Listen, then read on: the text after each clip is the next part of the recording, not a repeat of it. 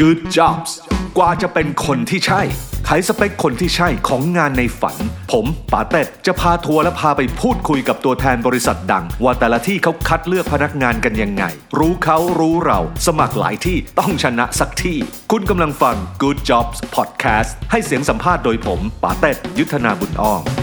หลายคนเริ่มจะอยากมาทำงานที่นี่แล้วนะครับ หลายคนอาจจะนั่งรถผ่านทุกวันแล้วเพิ่งรู้ อ๋ออนี่คือบริษัทที่ทำทุกอย่างที่ที่เราต้องใช้อยู่ในทุกๆวันหรือนะฮะคำถามแรกก่อนเลยครับครับมีไหมครับที่คนมาสมัครแล้วแบบเพิ่งรู้ว่าฮะอ๋อที่นี่ทำสิ่งนี้เหรอครับ โอ้โหอันนี้เป็นคำถาม เรียกว่ายอดฮิตเลยดีกว่าป่าครับน้อยคนนักที่จะรู้ว่า NITMX เนี่ยทำอะไร ส่วนใหญ่เขามาสมัครเนี่ยเขาเข้าใจว่าที่นี่ทำอะไรฮะเขานึกว่าธนาคารอ๋อบางครั้งนึกว่าธนาคารจริงๆแล้วตึกก็ดูแบบนึกว่าหรูเห็นคำว่าสมาคมธนาคารไทยอ่าก็ก็คิดว่าจริงด้วยธนาคารอะไรอย่างเงี้ยครับ แต่จริงๆเราเนี่ยเอ่อไม่ได้เป็นธนาคารนะคครัรับบเราเป็นระบบกลางที่ให้อืมบริการสำหรับการสวิช transaction นะคครัรับบที่เกี่ยวกับธุรกรรมทางการเงิน ระหว่างธนาคารทั้งหมด คนที่จะมาทำงานที่นี่เนี่ย character เขาควรจะเป็นยังไงครับอืมคือดูแล้วมันน่าจะเต็มไปด้วยผู้เชี่ยวชาญด้านการ programming อะไรทั้งหลายแหละ ต้องเนิร์ดไหมหรือว่ายังไงฮะคือที่จริงไม่ specific นะครับว่าครับจะต้อง character เป็นแบบนั้นหรือเป็นแบบนี้นะครับ ผมว่าหลักๆก็คือในเรื่องของเออทัศนคติก่อนนะครับโอเคปาเต็ดว่าหนึ่งก็คือมีทัศนคติการการทำงานอย่างไรนะครับครับ เพราะว่าที่นี่เราค่อนข้างที่จะจริงจังกับการทำงาน นะครับแต่ก็มีมุมที่เป็น flexible อยู่บ้าง ทั้งในการทำงาน project มันก็เหมือนการทำ project เราเรียนมหาลัยทำ project จบอะนะครับ อายุเฉลี่ยของพนักงานที่นี่ประมาณเท่าไหร่ที่จริงครับไม่เยอะนะครับ ตอนนี้เฉลี่ยของเราอยู่ที่ประมาณ 36-37ถึง37เท่านั้นเองโอเคนะครับจากจำนวนพนักงานประมาณเท่าไหร่ประมาณเกือบเกือบ200 ท่านครับผม36ถึง37 ก็ก็กลางกลางกลางๆนะครับแปลว่าไม่ว่าคุณจะมีประสบการณ์มากน้อยที่นี่มีโอกาสให้ถูกต้องครับนะฮะถ้าไม่ได้เรียนจบมาทางด้านเอ่อ วิศวะคอมพิวเตอร์อะไรพวกอย่างนี้นี่มีพื้นที่ให้ทำงานไหมครับ คือคือที่จริงต้องเรียนอย่างนี้ว่าถึงแม้ตอนนี้เราโฟกัสไปงานไอทีเป็นหลักนะคครัรับบเพราะเราให้บริการด้วยไอทีครับแต่เราก็ยังมีฝ่ายงานอื่นๆที่ไม่ได้เป็นไอทีครับ เราก็สามารถที่จะเข้ามานะครับเพื่อจะร่วมงานด้วยกันได้อยู่ดีครับผม ใช่ครับเอ่อเสริมเสริมครับเอกนิดนึงนะครับครับ ก็คือ คือ character อีกอันที่ที่เรามองหาอยู่นะครับครับก็คือคนที่ที่อยากจะจะทำจะเรียกว่าทำงานเพื่อชาติอ่าระดับหนึ่ง เพราะว่าเพราะว่าสิ่งสิ่งที่เราทำอะครับมันครับคือคือกระดูกสันหลังของระบบอ่าอืมเศรษฐกิจดิจิทัลนะครับครับอ่าเพราะฉะนั้นอ่าหลายๆหลายๆอ่าน้องแคนดิเดตหลายๆคนนะครับก็อยากจะมาทำระบบระบบ national นะครับโอเคเอ่อเข้าใจคือไม่ได้ละทำเป็นระบบเพื่อบริษัทอะไรต่างๆแต่ว่าเป็นเป็นระบบเพื่อประเทศอะไรประมาณหนึ่งนะครับคือทำงานที่นี่เนี่ย ความสำเร็จ มันไม่ใช่แค่ความสำเร็จของบริษัท แต่มันเป็นความสำเร็จที่ผู้คนทั้งประเทศได้ร่วมใช้ ในเรื่องของสไตล์การแต่งตัวล่ะพนักงานที่นี่ต้องยังไงครับมีเครื่องแบบต้องเรียบร้อยขนาดไหนฮะคือคือที่จริงสไตล์เราอาจจะไม่ได้ทางการมาก อาจจะครับทุกบางคนอาจจะมองเฮ้ยเกี่ยวกับธนาคารต้องแต่งตัว ใส่เชิ้ตผูกไทยทางการหรือเปล่าครับแต่จริงๆก็คือเราให้บริการด้วยระบบไอทีที่จริงเราคือเทคคอมพานีนั่นแหละมากกว่า ทุกวันศุกร์เราจะฟรีสไตล์อย่างเช่น เสื้อยืดกางเกงยีน แต่วันธรรมดาก็อาจจะเป็นเสื้อโปโลกางเกงยีน แต่สุภาพหน่อยแค่นั้นเอง บททางการเราก็มีอย่างเช่น การครับประชุมกับธนาคารสมาชิกนะครับที่ทุกธนาคารหรือการจะต้องไปประชุมกับสเต็กโฮเดอร์ที่สำคัญสำคัญทั้งภาครัฐทั้งภาคธุรกิจเนี่ยอันนี้ก็ทางการนิดหนึ่งในเรื่องการรักษาความลับเหรอครับ ที่นี่แบบโอ้โหเข้มงวดมากเนี่ยเอ่อทำงานที่นี่ต้องเกรงขนาดนั้นไหมฮะหรือว่ายังไงเอ่อที่จริงในในแง่ของการรักษาความลับเนี่ยแน่นอนเรา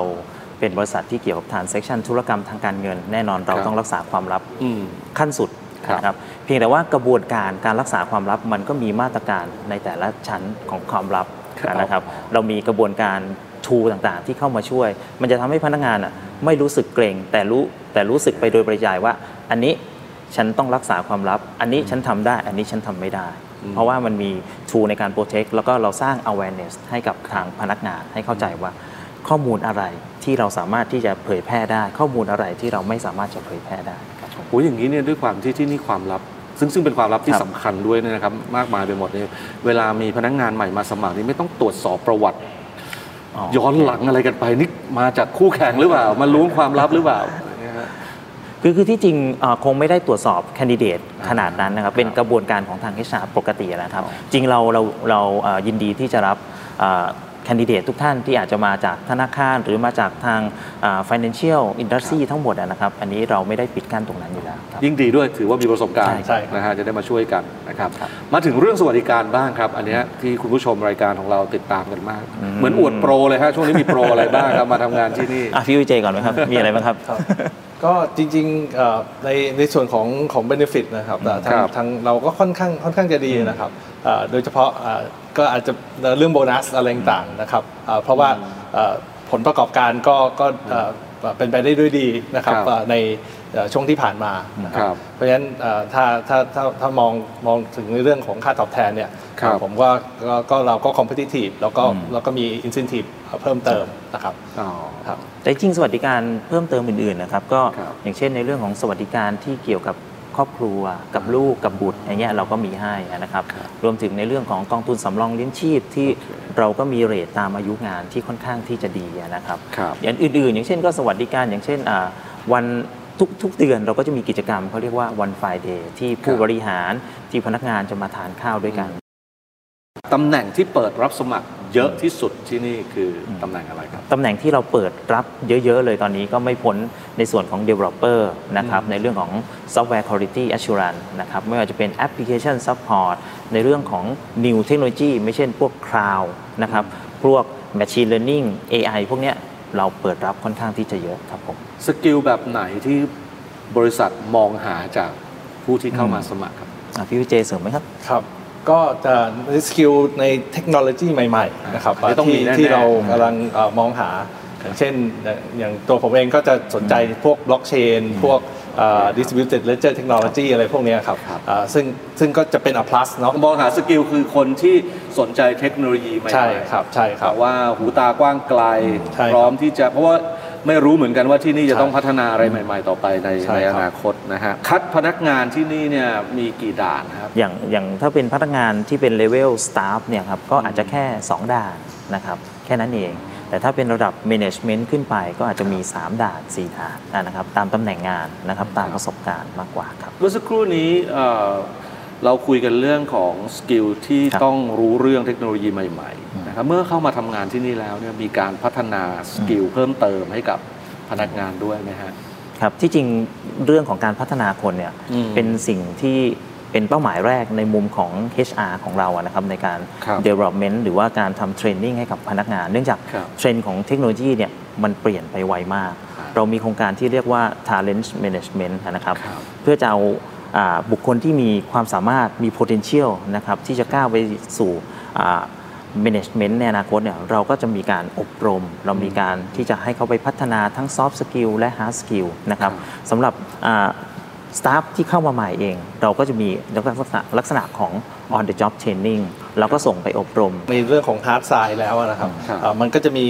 การที่เราเป็นเป็นคนที่ทำ infrastructure ของประเทศเนี่ยเอ่อครับมันก็จะมี stakeholder เอ่อหลากหลายนะครับเพราะฉะนั้น skill ในการที่จะเอ่อ ร่วมร่วมงานแล้วก็ทำให้ให้ project ระดับเอ่อประเทศเนี่ยมันประสบความสำเร็จเนี่ยก็เป็นเป็นอะไรที่ที่ได้เรียนรู้เอ่อมาก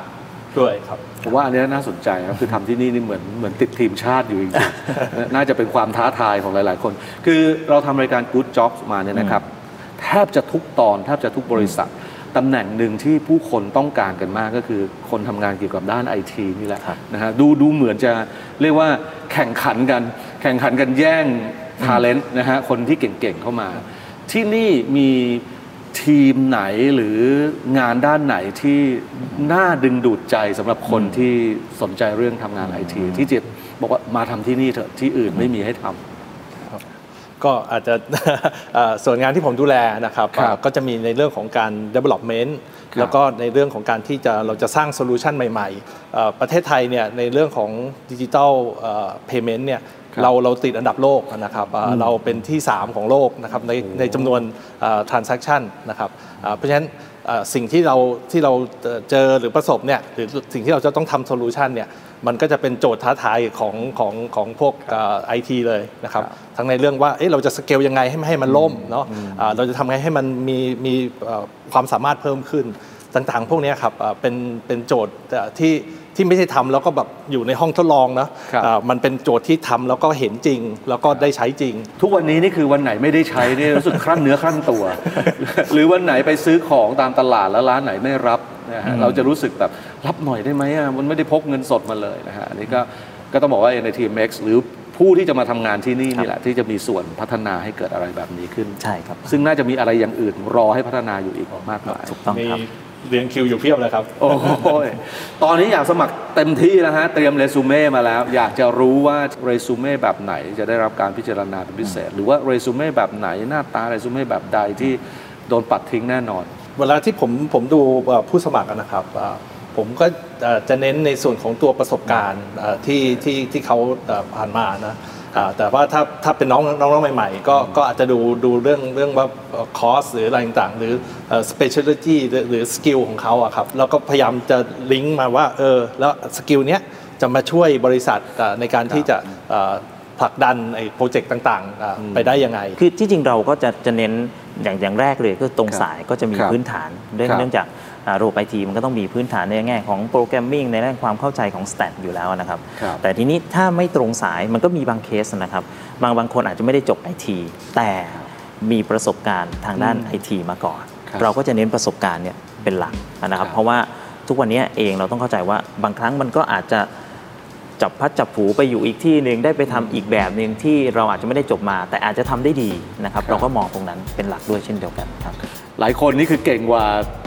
ผู้ใหญ่บางคนด้วยซ้ำไป ถูกครับ มีไหมมีพวกแบบจีเนียสอย่างนี้มาสมัครครับนะฮะ มีครับ ก็อย่างที่ปาเต้เรียนนะครับว่าครับเด็กสมัยใหม่เดี๋ยวนี้มันมีช่องทางที่จะเรียนรู้ค่อนข้างเยอะ เดี๋ยวนี้เด็กมัธยมเขียนโปรแกรมกันเป็นว่าเล่นแล้วใช่ไหมครับ ครับบางทีอาจจะจบมาก็ไปทำสตาร์ทอัพแบบอาจจะไม่ได้จบจริง คอมพิวเตอร์ แต่ไปจบอาจจะกลายเป็นการบิตลลาดเกเป็นตสตีฟจ็อบประมาณคนต่อไป ฟังกันจบแล้วก็อย่าลืมนะครับ ใครที่กำลังมองหางานในฝันอยู่ เตรียมเรซูเม่ให้พร้อม สมัครหลายที่ต้องชนะสักที่ Good jobs กว่าจะเป็นคนที่ใช่